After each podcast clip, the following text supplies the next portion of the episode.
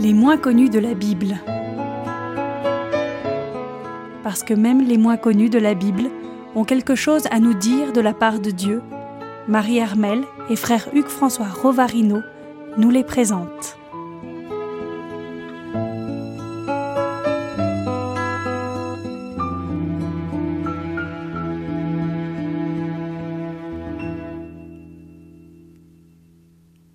Bonjour à tous, bonjour aux auditeurs, bonjour frère Hugues-François, c'est Marie-Armel avec vous. Bonjour chers auditeurs. Voilà, nous sommes réunis pour parler de cette nouvelle émission qu'on vous avait présentée, qui s'appelle « Les moins connus de la Bible ».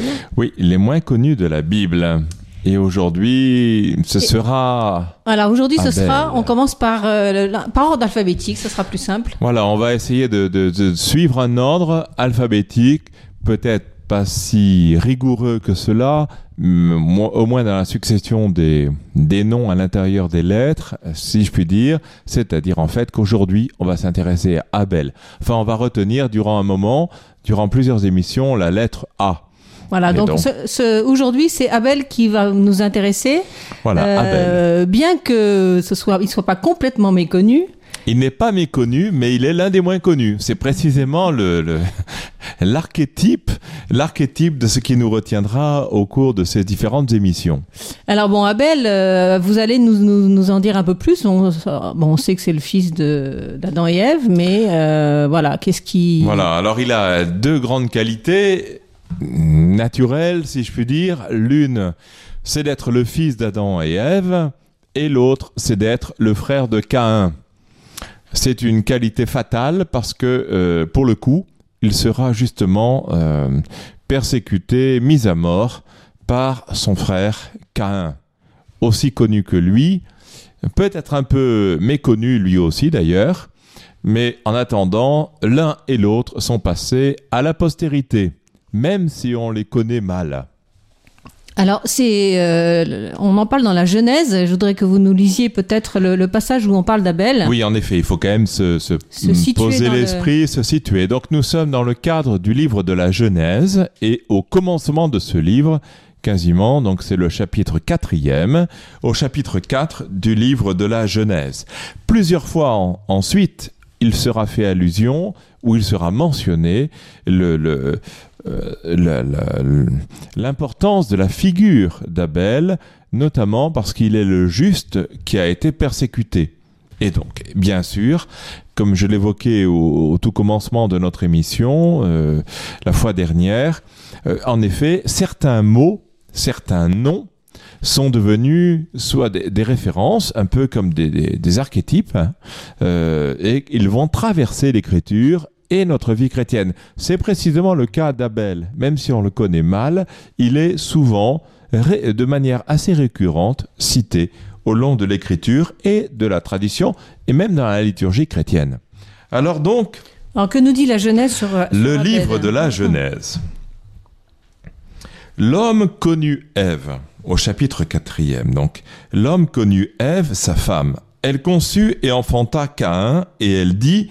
« J'ai acquis un homme de par le Seigneur. » Et cette jubilation, d'ailleurs je préfère le dire tout de suite, cette jubilation repose un peu sur un jeu de mots qui consiste à rapprocher le nom de Caïn, Caïn, du verbe « kana » qui signifie « acquérir ». Donc « j'ai acquis un homme de par le Seigneur ». En fait, le don de cet enfant qui s'appelle Caïn. Elle donna aussi le jour à Abel, frère de Caïn. Or Abel devint pasteur de petit bétail, et Caïn cultivait le sol. Le temps passa, et il advint que Cana présenta des produits du sol en offrande au Seigneur, et qu'Abel, de son côté, offrit les premiers-nés de son troupeau, et même de leur graisse. Or le Seigneur agréa Abel et son offrande, mais il n'agréa pas Caïn et son offrande. Et Caïn en fut très irrité et eut le visage abattu. Donc on le voit, le choix de Dieu aussitôt se marque dans une situation très, très simple de rapport fraternel, et la jalousie va commencer à poindre. Caïn fut très irrité et il eut le visage abattu. Le Seigneur dit à Caïn, « Pourquoi es-tu irrité ? Et pourquoi ton visage est-il abattu? Si tu es bien disposé, ne relèveras-tu pas la tête? Mais si tu n'es pas bien disposé, le péché n'est-il pas à ta porte? Une bête tapie qui te convoite, pourras-tu la dominer? » Cependant, Caïn dit à son frère Abel, « Allons dehors. » Et comme ils étaient en pleine campagne, Caïn se jeta sur son frère Abel et le tua. Le Seigneur dit à Caïn, « Où est ton frère Abel ?» Il répondit, « Je ne sais pas. Suis-je le gardien de mon frère ?» Le Seigneur reprit, « Qu'as-tu fait? Écoute, le sang de ton frère criait vers moi du sol. Maintenant, sois maudit et chassé du sol fertile qui a ouvert la bouche pour recevoir de ta main le sang de ton frère. Si tu cultives le sol, il ne te donnera plus son produit, tu seras un errant parcourant la terre. » Alors Caïn dit au Seigneur, « Ma peine est trop lourde à porter. Vois, tu me bannis aujourd'hui du sol fertile, je devrais me cacher loin de ta face, et je serai un errant parcourant la terre. Mais le premier venu me tuera. » Le Seigneur lui répondit, « Aussi bien, si quelqu'un tue Caïn, on le vengera 7 fois. » Et souvent d'ailleurs dans la Bible, on retrouvera ce chiffre, 7. Et puis aussi 7 fois. Hein, jusqu'à quand devrais-je pardonner à mon frère? Jusqu'à 7 fois. Et maintenant jusqu'à 7 fois, 7 fois, etc. Et donc c'est vrai que on voit bien le côté matrice, hein, archétypal de ce texte de Caïn Abel. Et le Seigneur mit un signe sur Caïn afin que le premier venu ne le frappa point. Caïn se retira de la présence du Seigneur et séjourna au pays de Nod, à l'Orient d'Éden. Caïn connut sa femme qui conçut et enfanta Enoch, etc. Donc nous voyons ce rapport conflictuel qui naît de différentes façons, en tout cas apparemment d'une incompréhension de la générosité d'Abel, la générosité du Seigneur envers Abel. Parce très mystérieux. Quand on lit ce passage, on s'aperçoit qu'il n'y a pas vraiment de raison pour que le Seigneur refuse l'offrande de Caïn. Oui. De fait, il n'y a pas de raison objective et vraiment typée pour que cette offrande ne soit pas reçue, celle de Caïn. Que le Seigneur reçoive l'offrande d'Abel n'empêchait pas qu'il puisse agréer l'offrande de Caïn.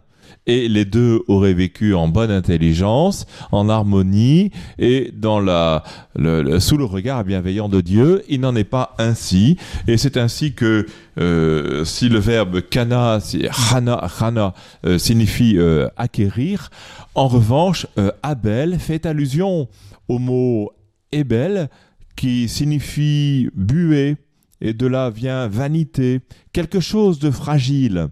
Eh bien, précisément, Abel est affronté d'un côté, Caïn est acquis de la part de Dieu, et de l'autre, la vanité, le côté bué, fragile, et qui ne fait que passer, est victime de cette faiblesse.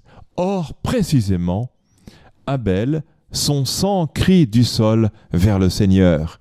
Si la bouche de la terre, dans ces images qui sont très belles de la Bible, hein, la bouche de la terre, du sol, s'ouvre pour accueillir la dépouille d'Abel et son sang, parce qu'en fait, c'est toujours le sang d'Abel qui est évoqué, eh bien, cependant, cette buée, ce souffle, cette fragilité est entendue par Dieu, un pauvre cri, le Seigneur entend, dira le psaume.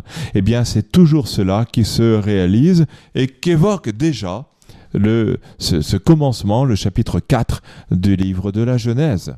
Vous parlez de souffle, c'est peut-être la signification du mot, du prénom Abel. Alors, le prénom Abel donc, se rattache à Ebel, Ebel signifiant buée.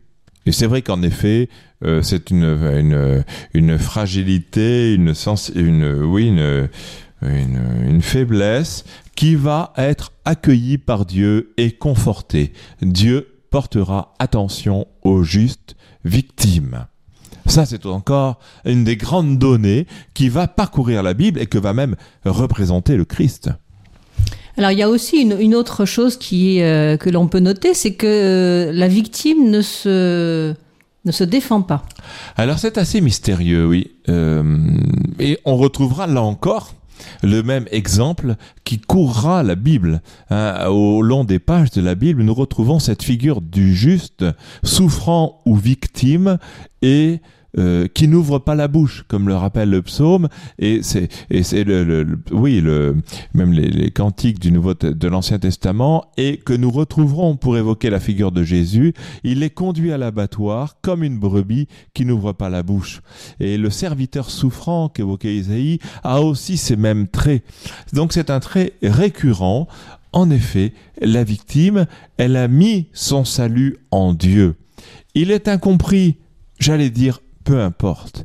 Il a confiance en Dieu et lui ne permettra pas que le juste s'écroule. Et l'écroulement n'est pas lié à la mort, l'écroulement est lié à une rupture d'alliance avec Dieu. L'écroulement, en effet, apparemment, il a semblé disparaître aux yeux du monde, ce juste. Et cependant, c'est Dieu qui est son refuge, et donc il est dans le sein d'Abraham, dira plus tard la Bible, dans une de ses images ou dans une de ses expressions, il est dans le sein d'Abraham, il est consolé par Dieu. Et cette image de la confiance qui donnera aussi l'image de la foi est celle d'une présence constante et consolatrice, puis rédemptrice même de Jésus, le Sauveur. Le silence d'Abel est quand même éloquent et rappelle plus tard celui de Jésus. Voilà, c'est un silence éloquent, oui, tout à fait. Silence éloquent. C'est ce silence qui dit qu'au fond, j'ai mis en Dieu mon espoir. Quoi qu'il en soit, j'ai été le juste. Hein, c'est la figure même d'Abel, Abel le juste, c'est celui que nous évoquons dans la prière eucharistique, hein, dans la prière eucharistique, le canon romain, la prière eucharistique 1, eh bien, dit précisément cette expression-là, hein, Abel le juste, parce que le juste, il sait en qui il a mis sa foi, et c'est ça qui le justifie précisément. Frère Hugues-François, on va s'arrêter quelques instants pour une petite pause musicale et puis on vous retrouve dans quelques instants, bon bien sûr. Avec Abel. Avec Abel, vous restez avec nous, à tout de suite.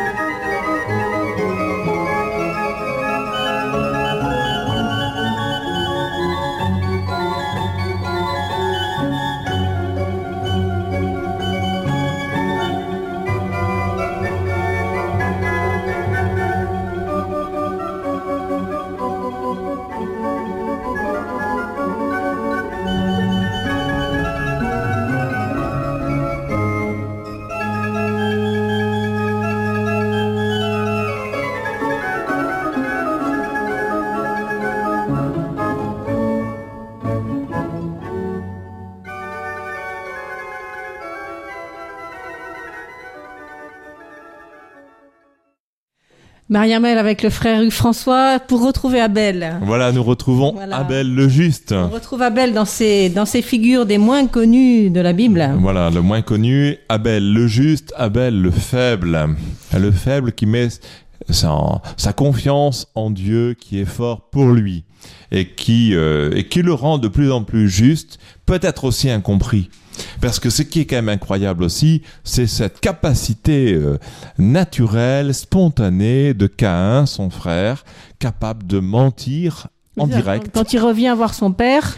Il revient, mais alors que, oui, on l'appelle, qu'est-ce que j'ai fait ? Eh ben voilà, ben non, et devant Dieu, il va pouvoir mentir tranquillement, sereinement, franchement. Suis-je le gardien de mon frère ? L'Éternel, le Seigneur, dit à Caïn, où est ton frère Abel ? Je ne sais pas. Suis-je le gardien de mon frère ? Et ça, c'est quand même assez étonnant, cette capacité à mentir. Et tout cela, précisément, parce que au fond, injuste, c'est quoi ? Humainement, on dira que le juste est la figure de quelque chose d'exact, d'une harmonie dans la réalité, dans le corps social, quelque chose qui est conforme au droit. Humainement, c'est cela. Et donc, conforme au droit, on va imaginer la justice, le juste. Si ce droit est Dieu, eh bien, précisément, alors on va s'ajuster, ou même être ajusté par lui. Ce sera le rôle de la grâce, de nous ajuster, de nous adapter. Bon. Et en effet, ce qui va contrevenir à tout cela, ce sera la violence. Cette rupture de conformité, on va casser le lien social. C'est ce que fait Caïn. Et il le fait le plus spontanément possible. Évidemment, nous sommes déjà à la suite de la chute d'Adam et Ève qui ont commis un acte de rupture par rapport à l'alliance que le Seigneur avait faite avec eux. Et donc, on voit ce que spontanément, et on le sent bien au fond de nous, il y a cette capacité à mentir en face de Dieu et à essayer de fuir. Et puis, en plus de ça, Caïn aura, face au juste, qui est un mystère incompréhensible, il ne peut pas en faire complètement le tour. Et ça l'énerve, ça le rend jaloux, d'où le meurtre, et ensuite il va demander cependant à ne pas être complètement jugé pour ce meurtre commis. Ça encore, c'est quand même fort, hein. C'est bien réaliste certainement, mais c'est quand même un peu fort. Il a commis un meurtre, il demande « Ah oui, mais alors attention, dit Caïn au Seigneur, si jamais je suis marqué, si jamais je suis réprouvé, alors là tout le monde va me taper dessus, ça va pas aller. » Alors en fait, Dieu déjà prend pitié de cet injuste violent qui a commis un acte contre le juste faible. Eh bien, le Seigneur, qui est du côté aussi du faible, prend en compte cet assassin et le protège aussi. Parce que lui aussi est faible, en réalité. Même s'il a commis un acte violent, il n'a pas eu le courage de son acte, et il a été suffisamment faible pour être emporté par la jalousie. Alors même s'il est responsable, il y a une faiblesse que le Seigneur va retenir en tout cas. Et il va essayer de protéger par une marque mise sur la tête de Caïn, un signe sur Caïn, afin que le premier venu ne le frappe à point. Et Caïn se retire. Donc le juste souffrant, le juste persécuté, archétype de cette présence de Dieu et de cette faiblesse qui s'appuie sur Dieu. Alors Abel, on le retrouve également dans d'autres passages bibliques. Oui, donc j'évoquais l'archétype qui va traverser la Bible, Abel le Juste. Eh bien, Abel le Juste, on peut y voir allusion dans un chapitre du Livre de la Sagesse, au chapitre 10 du Livre de la Sagesse, mais plus encore dans le Nouveau Testament. On retrouve souvent Abel dans le Nouveau Testament. Cependant, juste avant de mentionner cela et d'insister cela, je voudrais comme par une sorte de parenthèse, pour éviter les confusions, si jamais vous avez la joie et la grâce, et je l'espère, de lire le livre de la Genèse ou d'autres livres de la Bible, de l'Ancien Testament, du livre des Chroniques, etc., vous trouverez des mentions de lieux qui s'appellent Abel quelque chose, hein, comme Abel Sittim, par exemple, dans les plaines de la région de Moab, etc. Donc on trouve dans le livre des Nombres, ainsi au chapitre 33, vous voyez, à titre d'exemple, je vous donne ce verset. Ils campèrent près du Jourdain depuis Beth-Jeshimoth jusqu'à Abel Sittim dans les plaines de Moab. Ou alors, dans le livre des Juges, au chapitre 7, les 300 hommes sonnèrent encore de la trompette et, dans tout le camp, le Seigneur leur fit tourner l'épée les uns contre les autres. Le camp s'enfuit jusqu'à Beth-Chitta, vers Tserra, jusqu'au bord d'Abel-Meola, près de Tabat. Donc ce n'est plus Abel Sittim, c'est Abel-Meola. Donc il y a ainsi différents lieux comme Abel-Beth-Mahaka aussi, etc. Pourquoi y a-t-il confusion? Alors tout simplement, ça je vais juste le mentionner pour vous, c'est parce que le mot de Abel s'appuie alors non plus sur Rebel, qui était l'image de la buée, mais plutôt sur celui de Ebel, qui rappelle le deuil. Alors il y a aussi le mot de Abel comme prairie, et qui est proche de Ebel, qui signifiera aussi deuil et vanité. Donc voilà toutes ces assonances que l'on a en hébreu et qui sont traduites, reflétées dans la Bible. Donc Abel, buée, Ebel, Ebel, deuil, et Abel, qui est un nom propre, inspiré par cette fragilité, et Abel qui sonne comme le mot de prairie, et la prairie d'ailleurs où il y aura le pasteur, Abel. Et donc c'est ce lieu de prairie que nous retrouvons de manière récurrente, hein, dans la région de Moab ou à Abel-Beth-Mahaka, etc. Donc il ne faut pas confondre ces deux réalités. Voilà. Donc venons-en à notre Nouveau Testament. Alors, où est-ce qu'on le retrouve, Abel, dans le Nouveau Testament? Alors, il y en a plusieurs mentions, bien sûr. Il y en a au moins 5, autant dans l'Évangile selon saint Matthieu que saint Luc, dans l'Épître aux Hébreux et dans la première lettre de saint Jean. Donc, l'Évangile Matthieu et Luc reprennent l'image du sang, hein, afin que retombe sur vous tout le sang innocent répandu sur la terre, depuis le sang d'Abel le juste jusqu'au sang de Zacharie, fils de Baraki, que vous avez tué entre le temple et l'autel. Donc c'est une parole qui est dans le chapitre 23 de l'Évangile selon saint Matthieu. Déjà donc le sang innocent répandu sur la terre depuis le sang d'Abel le juste. Expression. On retrouve cela dans l'Évangile selon saint Luc. Depuis le sang d'Abel jusqu'au sang de Zacharie. Toujours la même mention. Pourquoi ? Parce que Zacharie, c'est le sang répandu, image que l'on a à la fin de l'Ancien Testament, et ainsi nous embrassons ce que nous appelons l'Ancien Testament avec la figure du sang du juste, le sang versé et de manière donc violente contre le juste. Donc cette figure-là que vient accomplir le Christ, eh bien c'est ce sang innocent d'Abel notamment. Le meurtre d'Abel, c'est le premier meurtre premier meurtre de l'histoire. Voilà. C'est une image encore que l'on trouve en 2 lieux de l'Épître aux Hébreux, au chapitre 11 et au chapitre 12, et je vous l'indique aussi pour que nous soyons plus familiers avec des expressions comme celle-ci. Donc, c'est qu'Abel offrit à Dieu un sacrifice plus excellent que celui de Caïn. C'est par elle qu'il fut déclaré juste. Dieu approuvant ses offrandes, et c'est par elle qu'il parle encore, quoique mort.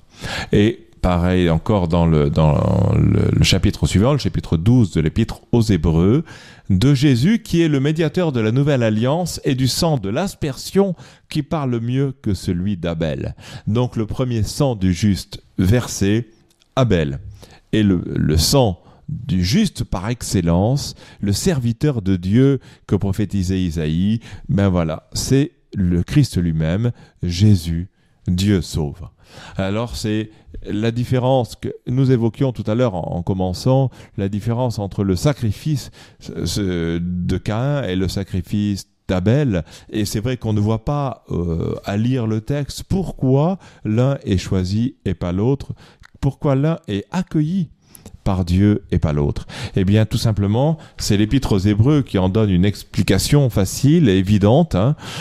C'est par la foi qu'Abel offrit à Dieu un sacrifice plus excellent que celui de Caïn. Caïn, il a fait ce qu'il pensait devoir faire, sans grande conviction.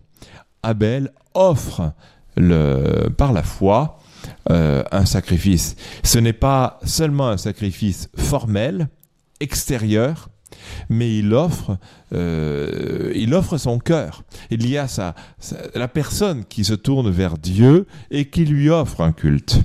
Il y a cette dimension profonde qui va s'exprimer par un culte, mais le culte n'est pas seulement extérieur à une attitude du cœur que le juste